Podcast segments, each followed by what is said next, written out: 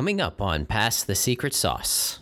Well, we have two processes that, that kind of meet them where they are. We have our compass, which helps point in the direction of whether we're going to be the company that helps them, if we can mm-hmm. even have the skill sets to do it, and the feasibility from a technical standpoint. If that's all true, then we go into what we call our mapping process. And that's really tied in with our development. But in the mapping process, this is where we're boiling it down. This is where we're saying, Are you sure you need that? Yeah. Are you sure you need that? And we do that in a way where we're asked the right questions up front, define that problem statement, define the goals and the value that we're trying to provide. And then along the way, as we're working through, we ask that question how much of that value is going to be provided here how much of that value is actually going to be provided here those exercises are very very important. Instead of us just saying here let's slice this up and here mm-hmm. this is what we're doing it's a very interactive and collaborative uh, process that we take one of our customers through to help them kind of come to the realization. Also what we do is we prioritize those. So when we go through the process you may have still come up with seven project or seven features that you wanted for that and to solve it. Now you got to put those in priority order. What's that number one and what's that number seven? Yeah. and here's your budget and here's your timeline we're going to work through them in this priority order and we may not get to number seven, but yeah. you're going to know along the way that we're not getting there. So I, I, really think it's just as much upfront planning without without again ruining the creative process that happens during the building but enough to let the the customer know educate them the client educate them on how software is built and how to work through it to deliver that value and really stay focused on that every feature and asking yeah. that question yeah. Welcome to the show. I'm Matt Shields. On Pass the Secret Sauce, we unscramble the life stories, skills, and secrets from the most wicked smart minds and interesting people to uncover their experience and recipes for success that will help you get an edge on your own life. My goal is to help you rein in on the chaos that life throws at us by learning from other high achievers. If you're new to the show, we have episodes with founders, CEOs, investors, and leaders. So if you like to learn and are motivated to improve your life, then kick back and listen to our guests pass their secret sauce.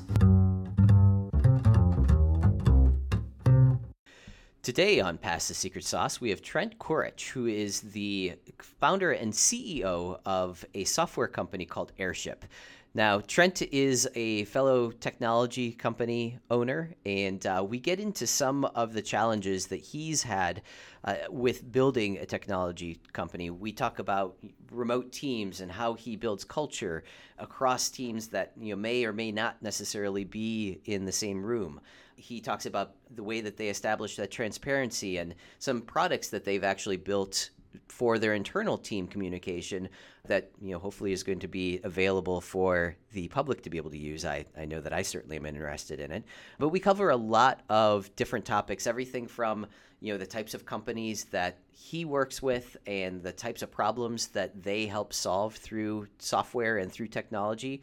And again, like like I mentioned before, they we get into some of the the business building aspects as well. Some of the things that they're doing to ensure that their their culture is strong and everyone feels like they're included. We talk about their core values and why they feel that it was important to be able to create all of those. So we cover a gamut of different topics today. Um, it was a great, great conversation with Trent, and uh, I hope you enjoy today's episode of Pass the Secret Sauce. I actually, so I was born in Houston, Texas. I was raised here in Alabama, but I was born there and, and I lived there till I was about 12. My father was a police officer. So our dinner tables, he was also a great cook. So our dinner tables looked different night by night. It was either I had a full uniform and a 45 on a hip, uh, police officer sitting next to me, or he may not have been there. You know, he, he did take on a lot of extra jobs. And then there are some nights where we had a 50 gallon crock pot doing a Cajun crawfish boil and, inviting everybody over. So honestly, when, when I was young, it, it took a couple of different views, but the ones I remember the most are the ones where more people were there. We had neighbors over. We had just a good time of everybody kind of having that community around us. And my dad testing his recipes on all of yeah, us. We ended up actually create. He started a restaurant whenever we came to Alabama. He went ahead and just retired from the the police force and actually started a oh, restaurant. Very cool. Very cool. Is he still doing the the the restauranteering? He's not. No, no, no, no, more restaurants. Not for the past few years. But I think he he, he had enough of that. But at the end of the day, I, I feel like I we were a good test kitchen for him, so yeah. that he knew what to not to do whenever he got over here. So Now, did you did he have any type of was he exploring opening up his own restaurant when you were you know growing up, or was that something that he always wanted to do? Like, I, I, where I'm going with that is is you know trying to understand where you got your entrepreneurial drive from. You know, do you think that that sort of influenced it, or what are your thoughts there? Yeah, I mean, I imagine it had to have, from a opening a restaurant standpoint likely in his head, but I do remember cooking and serving others was one of the big things for him. Again, I remember even him getting off of work at Sam Houston Race Park as you know doing security there, and me and my brother being at a biker bar playing pool with some burly folks while he had his uniform on a smoker out back and yeah. bringing home trophies taller than I was. So. I think he he eventually got that drive, but when we decided to move to Alabama, it was very clear we were coming here to live by family, but also open a restaurant. So yeah, there's got to be some of that personality in me for sure. That's very cool. Now, do you guys still do the uh, the crawfish boils and all that every now and then? No, no, it's no? been a while for that. Now I got to take on that. I'm gonna, I'm gonna, I'm gonna try to take on that uh, that totem. So we'll, we'll see if I, I, can't spin one. I out. absolutely love that. One of my clients, so in Northeast Ohio, probably actually it was always Labor Day weekend. That Friday before Labor Day, they they ship up all of these crawdads, you know, from Louisiana. One of the one of their employees was from Louisiana, so she got all of the uh, I forget what the what the powder is that you put in there, but yeah, they do a crawfish boil every year, and absolutely love those things. It's that that is such a great you know way to be able to bring you know family friends together and you know just have a good time. So that's really throw it out cool. on a table. Throw a sheet yeah. out there and throw it out on the table. No plates, just go and grab. I love it. I love it. That's awesome. Yeah. Yeah, that's very cool. So you went to college then? Yes, did you? Yeah. So so you did the whole school thing. What ha- happened after after school? Did you jump right into starting a company, or did that not come for a little while yet? So I did. I went to I went to Auburn University. I started out some, in software engineering. I made it about a semester and a half, and then someone had me convinced that I was going to be sitting in a corner looking at a black screen and white writing and losing all my hair. So I changed majors to M- MIS. I still ended up losing a lot of my hair, but I, I, I get to look at some colored screens uh, as, as we do it. What but was MIS? what's MIS? Information information systems management. Ah, so it was it, it. it, was the bridge of my business love for business and strategy, as mm-hmm. well as I got some some opportunities to, to write code. But at the end of the day, I had a business while in high school oh, wow. going around fixing computers. I was I was only charging about five or ten bucks an hour, and my computer teacher actually started selling me to like twenty five an hour. Selling bad bad use of words there, yeah. but up my rates to 25 an hour. So I had that. And then when I went into college, I actually had college IT and I did the same thing in college, not official uh, business, but I was, I've always kind of had those side jobs going on and when I got out of college, I went straight into an, a company called Daxco here in Birmingham, which was a fantastic company as a mm-hmm. co-op. And then they hired me on full time.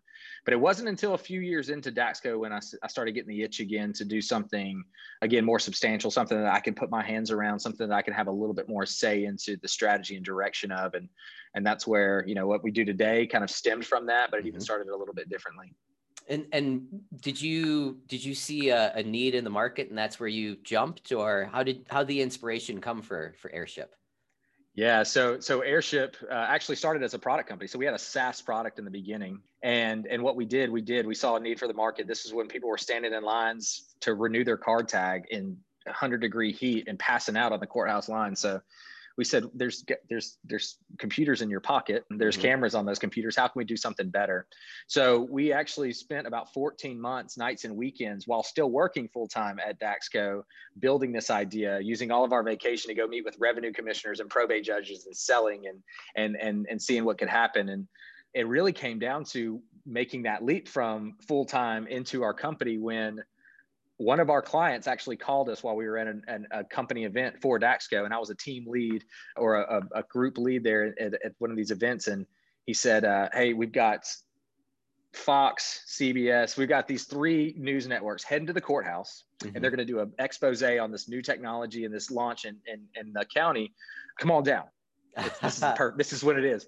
And yeah. I'm sitting here, my co-founder's across the room. I'm signaling to him like, call Greg. I can't do it and that's when we actually had a, had to have a conversation with our client that says hey we're actually not full time on this. This is something that we're trying to build. But we did make the decision right after that. Is like we're going to do this or we're not going to do it but then that led to more of what did we really have passion for and behind the scenes what we really had a passion for and what we do today at airship is we like solving big problems with technology we mm-hmm. love those human centered problems where someone has to interact with software especially if it's something that either improve their lives in a in more of a personal mental health way but or their business strategy and we, we call our back office Betty or our mm-hmm. back office Tommy has to work with software. It should be a beautiful experience. So we actually ended up selling that SaaS product so that we can corely focus on what we do today, which is we design, build, and maintain custom software, and we bring that through a, a, a really battle tested now process uh, here within mm-hmm. Airship. Yeah, that's cool. So are you are you actually going into clients and evaluating their process flow and how they do things and then you build the the software to be able to you know serve however they do things? We do. We, we have a couple of different approaches and this is where i think you know we we kind of differentiate ourselves there are certain clients that really are these organizations that already have their their market they mm-hmm. understand mm-hmm. what they're trying to do and they're just trying to solve a problem within maybe a new opportunity within that market for those we still go in and we ask the hard questions like why do you think this problem needs to be solved who are you trying to mm-hmm. solve it for so we have that ux that user research side of things and a process to get to the heart of what what we're trying to do here. But there's others that these these entrepreneurs that just i have an idea especially mm-hmm. those visionary type of folks. Like i've got an idea. I know it needs to exist. I don't know exactly what it is. So we actually bring them in. We help them articulate what that is first okay. and then agree and then we start building. So yeah there's always a process up front of helping put a, a semblance of an articulated vision in place a problem statement and uh, maybe some design and wire flows to help us make sure that we're achieving that result as we start actually putting code on the screen. Yeah, got it, got it. And and typically, how long does a project like this take? I mean, I imagine with it being custom, you have you know some projects that are relatively quick and other ones that could last years and you may never stop. Yes. Yes, exactly right. So projects, yes, they can span from three months to two years. We have some. Yeah However, we'd never, we, there's always a release cycle in there. So it all depends on what you consider like the end of the project. But a client, however, our whole goal is to keep them for as long as possible. We're mm-hmm. relationship based. So we have what we call our flywheel within here. If you've ever read Good to Great, you probably have heard certain things like yeah. that. But uh, the flywheel is something that we are very intentional about. So as they work through, we want to keep solving those problems for those people and those organizations. So projects can last short periods of time, but relationships we try to last as long as possible for sure. Yeah. Vertus Technology is a custom business software solution provider. Are you tired of manual entry into an old system that creates more work than it helps? Does your company suffer from constant pain and frustration around its business processes? Do you spend a lot of time and money trying to hunt information down or figure out what is happening in your business? Vertus Technology can help solve all of this. We evaluate your current processes and then create custom software or mobile apps to automate and streamline your business process, eliminating a lot of those pains and frustrations. Unlike other systems, our goal is to digitize your current processes and systems so that your staff's learning curve is very small. If you're ready to take your business operations to the next level, give Vertus Technology a call today. Yeah. Now, do you guys focus on any type of industries or specific verticals or anything?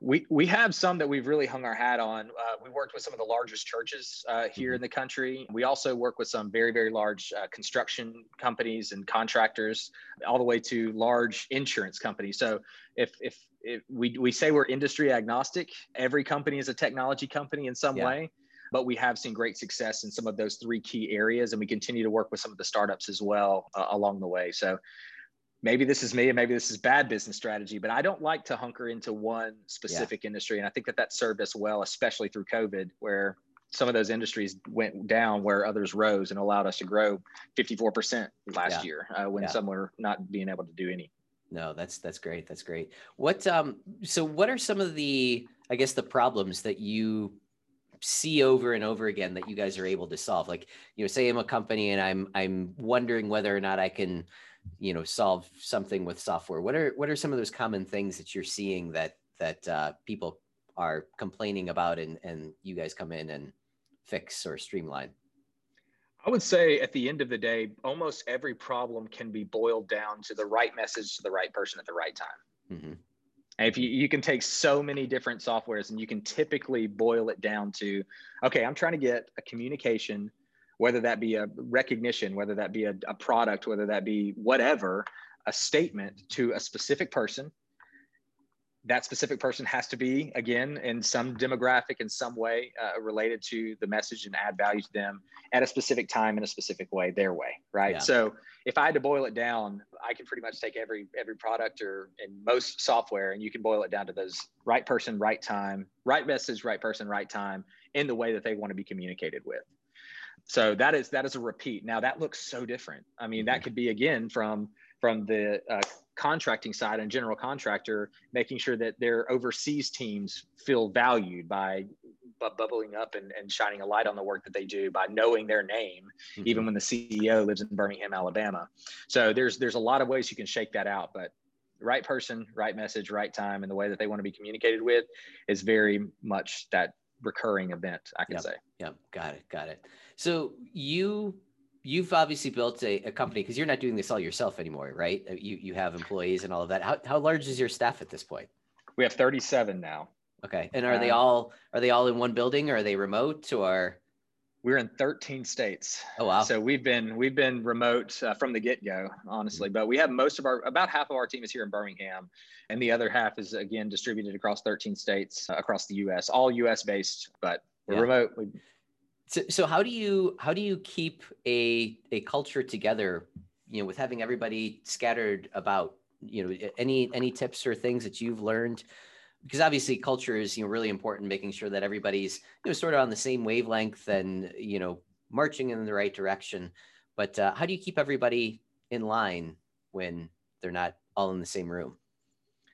So when COVID hit, funny enough, I got that question from so many because many many folks knew that we were running a remote company, and some looked down on that and oh, there's there's no way we can do that. But then I get the questions like, how do you know they're working when they're not yeah. in the building? Uh, and I asked them, how do you know they are working when they are when they're in the building yeah. and not just closing a tab when you walk up? So honestly, I think running a remote company and how we've done it for for the last you know eight years now has really been around measuring the right things uh, bringing transparency to the right metrics, making sure to recognize people not just for showing up, but the value and outcomes that they provide. Ensuring there's places for relationship building, even if it is remote, there's got to be intentional time set aside because when you're at home, anybody that's worked from home, everybody's worked from home for the past year. It's hard to turn it off. It's hard yeah. to know when's that time to like move off and do something personal. So for doing that, and then transparency, transparency, transparency to a fault sometimes because if you've got someone at an office you've got a team in an office unconsciously you're picking up on the conversations yeah. you're figuring out what's going on you're seeing things happen when someone's 11 hours away in their bedroom they hear something or see something on slack yeah. And then what are they doing? They're telling themselves stories. They're going to yeah. make up their own narrative, right yeah. or wrong. That's just what's going to happen. So for us to to build an engaging and value driven culture, you have to measure the right things. You have to recognize people for the right things, uh, mm-hmm. uh, not just for the being there, but for actually the work done. You've got to make intentional time for relationship building, whether that be over Zoom, phone call, what have you. And you've got to create a space for transparency. Again, intentional time for that, not just an ongoing, but build a mm-hmm. culture of transparency as well to make sure that the people aren't telling themselves stories because that's yeah. the worst thing that can happen. Yeah, yeah. So what how do you establish that transparency because again, like you said, you know, conversations happen, you hear things, you know, how do you how do you how do you communicate enough without over communicating, I guess, to make sure that everybody is included and everybody does understand, you know, all those little nuances that you would normally pick up if it was a typical office environment. Any any tips or frameworks or advice or anything like that that you've learned over the years? Yeah, absolutely. I go back to that intentional time. We have a bi-weekly, we call it our crew Q&A. Everything's branded, so you're going to hear nautical and whatever terms, but our crew mm-hmm. is our team. So our crew Q&A we happen actually happened this morning. We have it every every 2 weeks.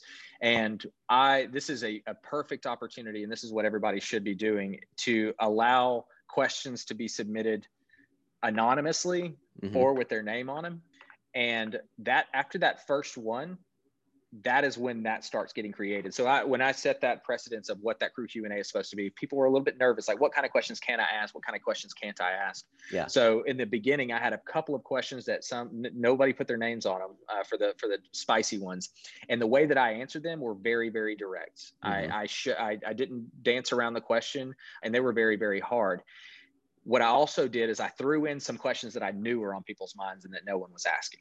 Okay. And when you do that, that then now sets the precedence for the next one of, okay, now I understand what kind of question. So you can game it a little bit at the beginning, but I think that that needs to be something where you can make it optional, but it's never, it's everyone's there every single two weeks. And when you have that town hall Q and A type of meeting where people can submit questions and they start seeing how you're able to, to deliver the answers to those. Yeah.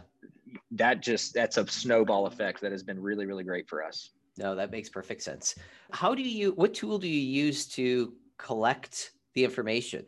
You know, I mean, obviously, well, I mean, I guess maybe there's some things like maybe a, like a Google sheet or something like that, but uh, you know, obviously they can't email the questions in, they can't Slack the questions in because you're going to know who, who asked them. So, so how do you, how do you collect that? Yeah, so being a software company and being, mm-hmm. being a software engineering ourselves, I, re- I, I created a software and me and my co-founder now continue to maintain it and build it, and we call it Crew. So Crew is basically the tool that we use to run our culture. So we have commendations within that are connected to Slack. So some people can commend people can commend each other mm-hmm. for personifying our core values. We have celebrations where people can celebrate birthdays and anniversaries and babies and all sort and new deals.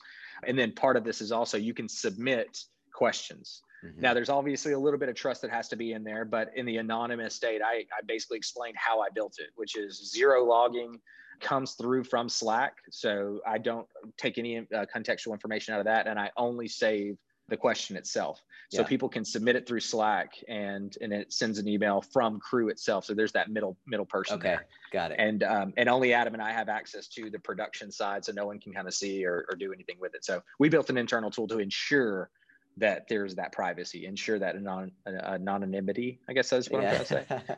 and we, we control that from throughout. That is cool. That is very cool. I like that. Uh, and, and are, is that something that you guys might publish as a product at some point, or? I mean, I, I yes. think I was going to say I think we could. I, I, mean, I could use that. So, so I, will have to do a demo for you. Uh, yeah. My team would my team would slap me across the face and tell me to focus and, and stop. But yeah, that that is something that again, culture is something I'm very very passionate about, and I think we've done a really good job from a from a culture of remote and mm-hmm. a culture especially agency where there's there's change we've we built a tool that I feel like a lot of people can actually get value from. Now, whether or not and when we productize that is a different story, but absolutely we we expect it to be something that other people can gain value from. Yeah, no, that that sounds cool. That sounds very cool. When you went into the this this business, obviously you had certain you know a certain amount of strategy. You felt like this was a you know a market that you know could be served I, I guess how how has that worked out for you? Have you have you found niches that you were like, okay, you know, this doesn't work. They don't they don't need our services, or like as you mentioned before, you know, everybody is you know everybody has some type of technology that they're using today. I, am just curious on the strategy side of things. Have you have you you know again found a, a way to to be able to determine you know yes this is a good fit this isn't a good fit for us yeah, we actually have buyer personas that we we put in a few years back, and this is going to be a longer answer to a shorter question. But at mm-hmm. the end of the day, yes, we we've identified our our buyer personas. So we've got fun names for them as well. We got our techie Toms, we got our mm-hmm. passionate Patties, we got our frugal Freds, nervous Neds, and busy Bens. And those targets have actually changed. So we've identified them early on, but as we've grown and as we've kind of fallen into the the types of companies that we've seen that we've served well yeah. um, we've we've swapped around to some of those different personas, and we've actually understood that we are not going to be able to serve those personas as well as uh, uh, in the long run as well. So, from a niche perspective, we we really uh, stick with those busy bens and techie toms, mm-hmm. and some passionate patties every now and then. So, passionate patties are those again those startup founders that they they know that this needs to exist but they have a small small small small budget and they just need to prototype something really really quickly yeah. that is something that we are we are now starting to offer a little bit more intentional service around but we found that our bigger processes are sometimes a little bit more expensive than some of those can afford. So we've, we've really tried to again carve out how we can help them the best and set those proper expectations but now we, we really focus on those innovators the mm-hmm. people mm-hmm. and the businesses that have these opportunities again that are more customer centric or, or there is a face to it that people can interact with and those that want to take something for a long-term relationship so start with something maybe from the beginning and see it through from the build design and all the way to the maintain stage to where we can send it back through that loop as well is where yeah. we really really fit in fit in with companies right now yeah interesting. What would be the definition of the the techie tom and the busy busy ben right? Busy ben. Busy ben yeah, yeah. What, what, what are those types of people so Techie Toms, you can le- think of these as leaders at technology-driven companies. Now, I always I talked about earlier how all companies are technology companies. There's a difference between uh, technology as a necessity to run your business, which mm-hmm. most businesses are, versus a technology where the software or is the business, right? So these mm-hmm. are the these are the companies that have applications where and web and mobile applications that those applications are their their, their SaaS products. products, yeah, right? Yep. So so Techie Tom, you can see them as leaders of those those um, so SaaS type of, of businesses or, or technology driven businesses.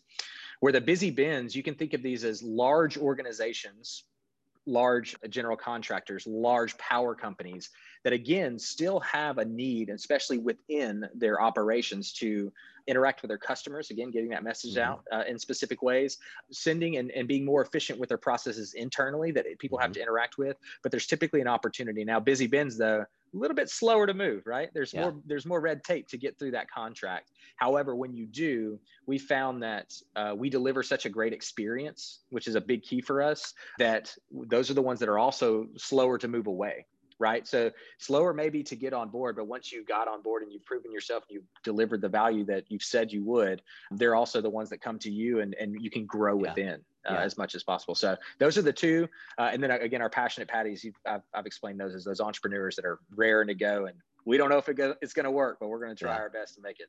Yeah.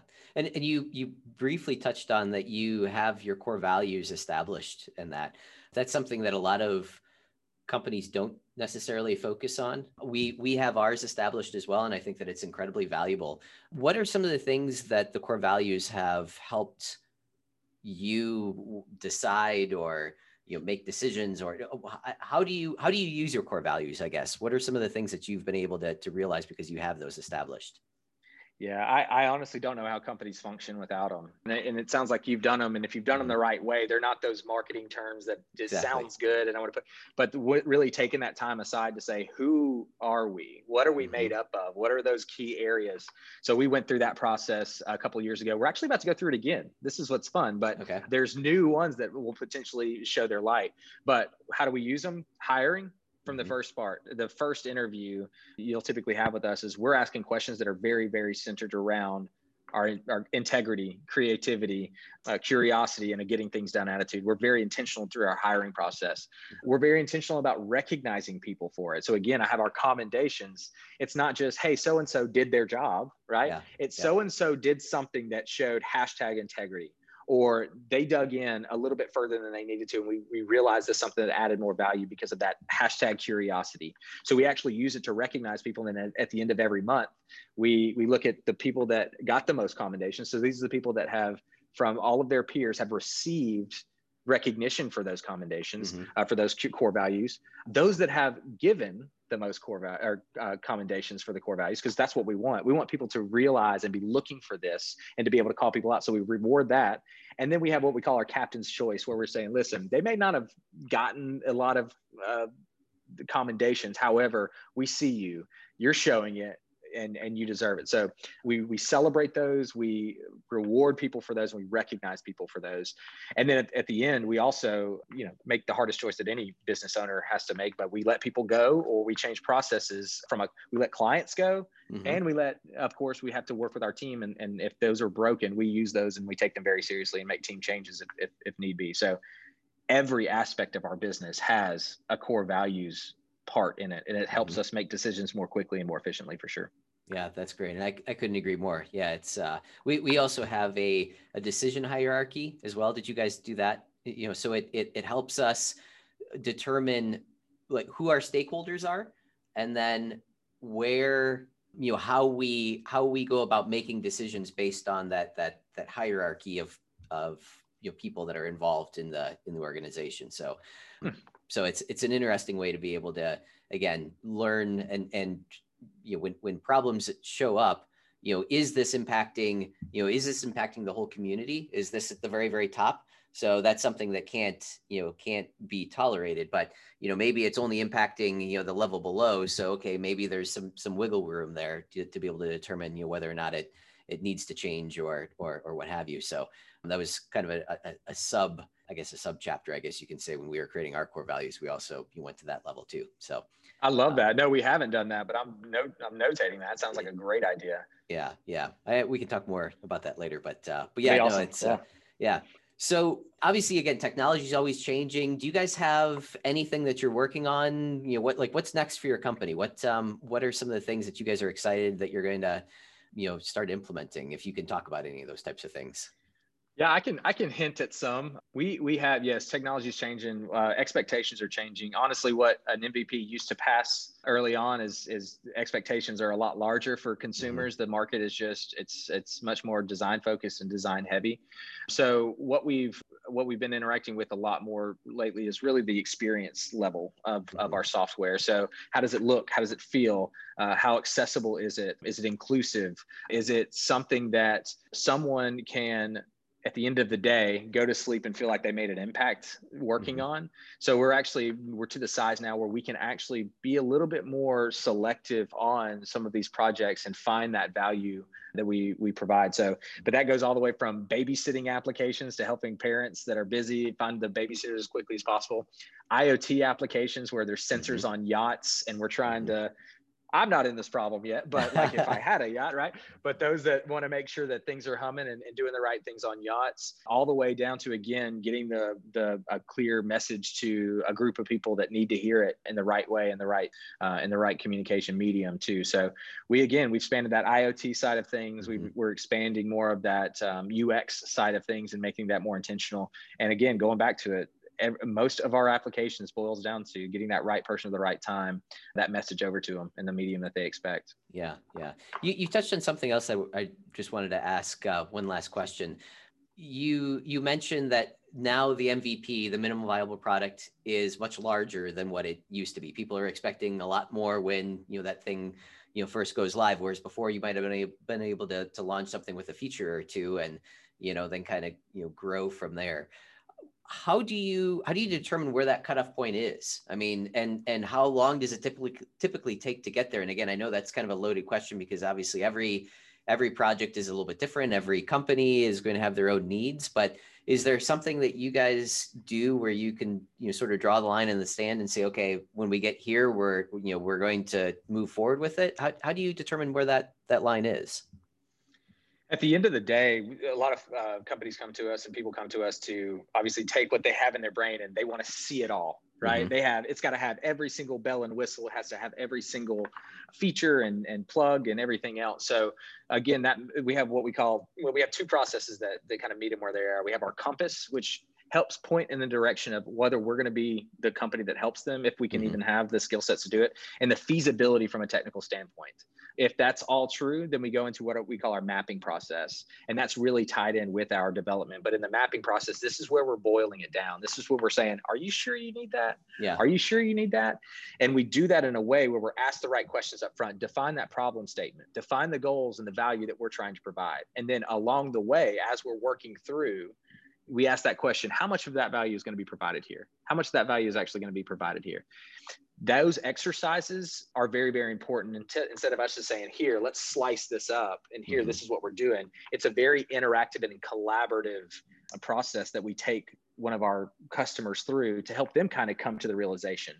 Also what we do is we prioritize those. So when we go through the process you may have still come up with seven project or seven features that you wanted for that and to solve it.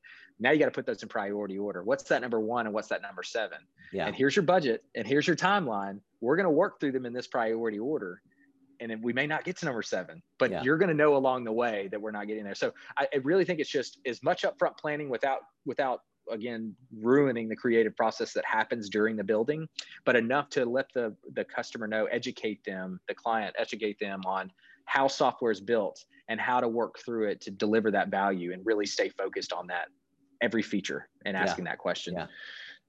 So Very it's a cool. facilitation it's a facilitation process that um, sometimes you just need an outsider to to question yeah. question you every now and then. Absolutely, absolutely. No, I love this. I love I love the approach. I love you know what you guys are, are doing there. So you know and congrats on all your success uh, trent if if people want to learn more about you or your, your company where would uh, you suggest that they go yeah, we have a, a, great following on Facebook. So Airship is is on Facebook. Uh, I'm on LinkedIn. Trent Kocurek, K O C U R E K.